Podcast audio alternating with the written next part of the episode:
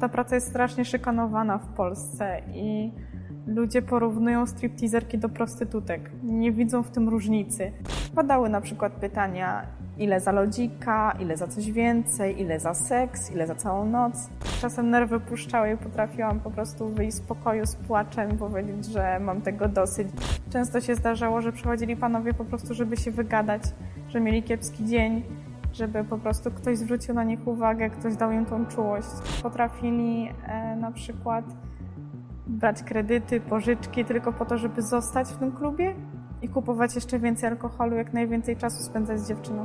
To jest bardzo ciężka praca i bardzo niewdzięczna, ale nie żałuję, że, że pracuję w takim zawodzie.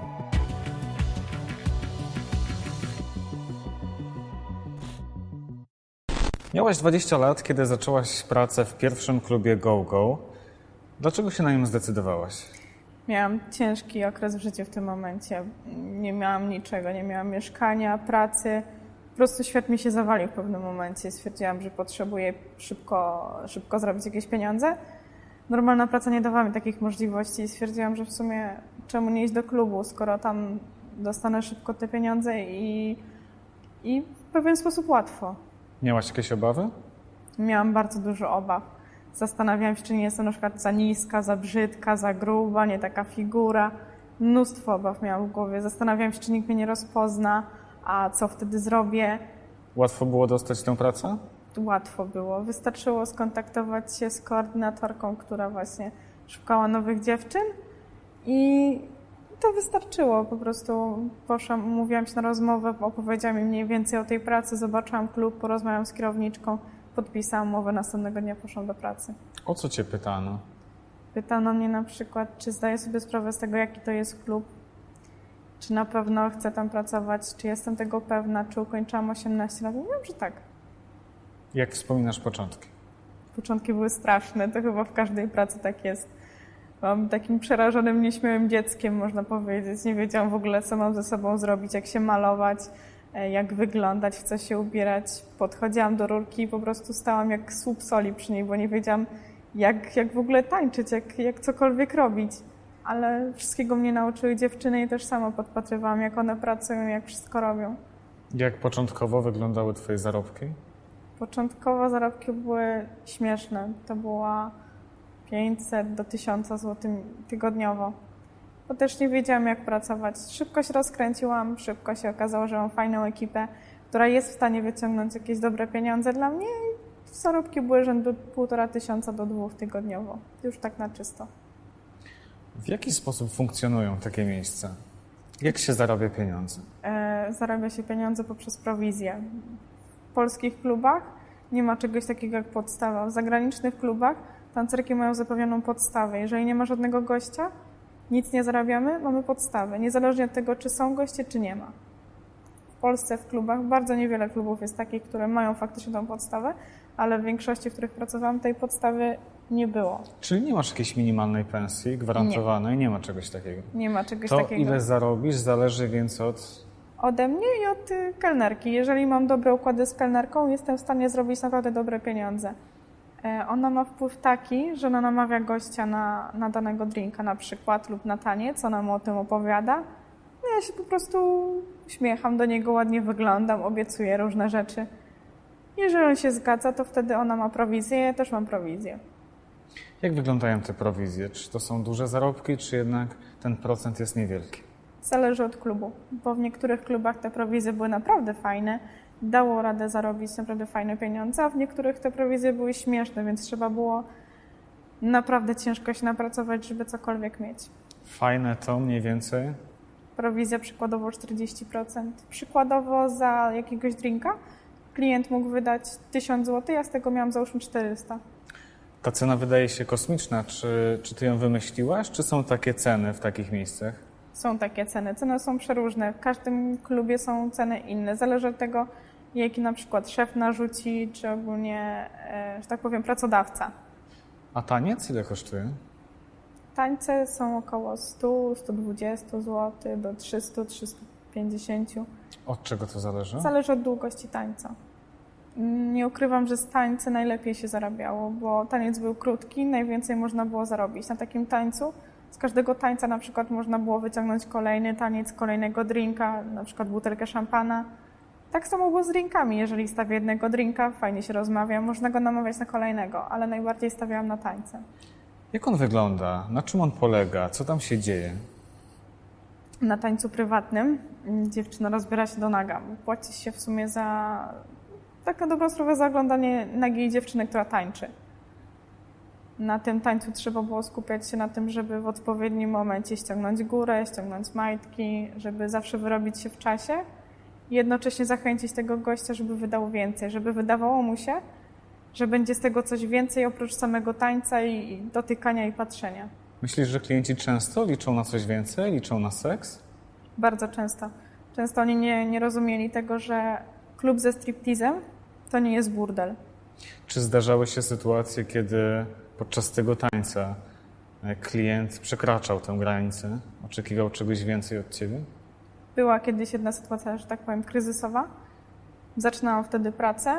E, przyszedł pan, który podszedł od razu do baru. Wszedł do, do klubu, podszedł do baru, powiedział, że on chce taniec. Kupił taniec 15-minutowy. Jako, że wtedy byłam jedyną, że się tak wyrażę, wolną tancerką, poszłam ja z nim na ten taniec. Ledwo weszliśmy do tego e, pokoju prywatnego, który był, tam nie było żadnej, po prostu to był taki mały pokoik. Nie było żadnych drzwi ani nic takiego, tylko po prostu zwykła kotara, żeby dziewczyny też się czuły bezpiecznie. Ledwo weszliśmy do tego pokoju, musiałam wykonać swoją pracę, bo inaczej dostałabym jakąś karę i w ogóle. E, pan rozebrał się do naga i oczekiwał czegoś więcej. Ja mimo wszystko musiałam się rozebrać, bo to była moja praca. I w pewnym momencie, no, mężczyzna po prostu dużych rozmiarów, że się tak wyrażę, jednak miał tą siłę, rzucił mną w ścianę. Później, jak, jak próbowałam go odepchnąć, już rzucił mnie na kanapę. Odepchnęłam go nogami i po prostu wybiegłam z pokoju. Nikt nie zareagował, nie było żadnej ochrony koło pokoju, więc w tamtej chwili miałam ochotę po prostu rzucić pracę, wrócić do domu i to był najgorszy dzień mojej pracy wtedy. Czy podobnych sytuacji, kiedy klient oczekuje czegoś więcej, jest więcej, czy to był taki wyjątek? Bardzo często klienci oczekują czegoś więcej, ale nie, nie pokazują tego w ten sposób. Robią to łagodniej. Czyli na przykład w jaki sposób? Padały na przykład pytania, ile za lodzika, ile za coś więcej, ile za seks, ile za całą noc. Musiałyśmy to omijać cały czas. Nie mogłyśmy powiedzieć wprost, słuchaj, seksu nie ma w tym klubie, bo to jest klub ze striptizem. Musiałyśmy wszystko omijać. Jak w takim razie odpowiadasz na takie pytanie? Na takie propozycje? Mówię, że nie wiem, ja jestem nieśmiała, najpierw zapłać, pobawimy się, zapłać więcej, ja muszę się rozkręcić, potrzebuję więcej alkoholu. Zależy od klienta i od sytuacji. Też bardzo często przychodziły różne pomysły do głowy, jak, jak zmienić na przykład temat, jak ominąć tą kwestię. W jaki sposób ty się tego wszystkiego dowiedziałaś, nauczyłaś? Metodą prób i błędów, czy, czy miałaś szkolenia? Jak postępować z klientem? Co mówić? Jak odpowiadać? Były tylko jasno wyznaczone zasady, że nie można się umawiać z klientami poza klubem. Nie można dawać im swoich danych kontaktowych, numeru telefonu, Facebooka, różnych takich rzeczy. I nie można powiedzieć wprost, że seksu nie ma lub że jest. I tylko tyle. A reszta? Resztę musiałam sama się nauczyć. Podpatrywałam, jak pracują dziewczyny. Metoda prób i błędów tylko. Wspomniałaś o tym, że podczas takiego tańca trzeba wiedzieć, w jakim momencie zdjąć bieliznę. E, no właśnie, w jakim? Kiedy jest dobry moment, a kiedy jest zły moment? W momencie, kiedy słychać, że kelnerka już podchodzi, to już jest, jest taki ostatni dzwonek, żeby ściągnąć dół, żeby po prostu nie dostać tej kary finansowej, że nie zrobiłam tego, co, co do mnie należało. W momencie, kiedy Pan już za bardzo na przykład przysuwał się do mnie, też musiałam uważać, na przykład tego dołu nie ściągać, tylko poczekać chwilę. Wspomniałaś o karze. Dostajecie kary? Za co? W niektórych klubach dostawałyśmy kary finansowe za wszystko, bo na przykład nie było utargu, nie było wejść, my też za to obrywałyśmy. Moją najgłupszą karą, jaką dostałam w życiu, było kara za niepomalowane paznokcie u stóp. Więc to był kompletny absurd.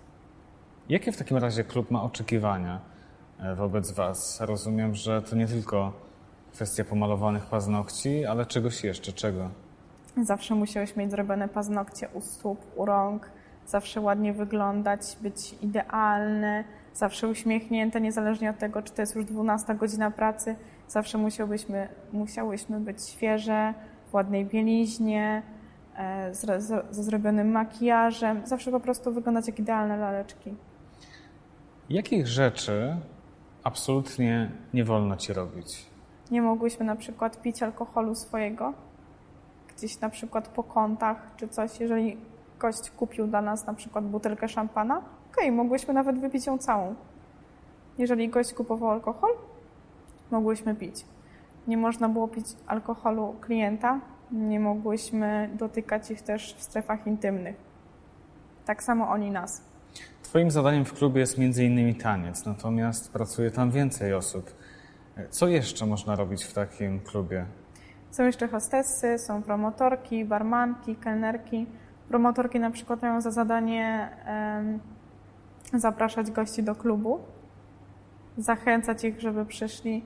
Hostessy, tak samo jak tancerki, zabawiają gości, ale one z kolei nie tańczą na rurce i nie tańczą na pokojach prywatnych, jeżeli nie chcą. Mogą, ale nie muszą. Czy ty możesz odmówić takiego tańca? Nie mogę. Musisz się zgodzić. Tak. Niezależnie od tego, kim jest klient, jak wygląda? Niezależnie. Mhm. Muszę dać wtedy z siebie wszystko, nie pokazywać, że na przykład nie podoba mi się, odrzuca mnie w jakikolwiek sposób. Muszę się do niego uśmiechać, muszę sobie wyobrażać, że to jest mężczyzna, z którym na przykład chcę spędzić całe swoje życie, albo że wygląda jak Brad Pitt i jest najpiękniejszy na świecie.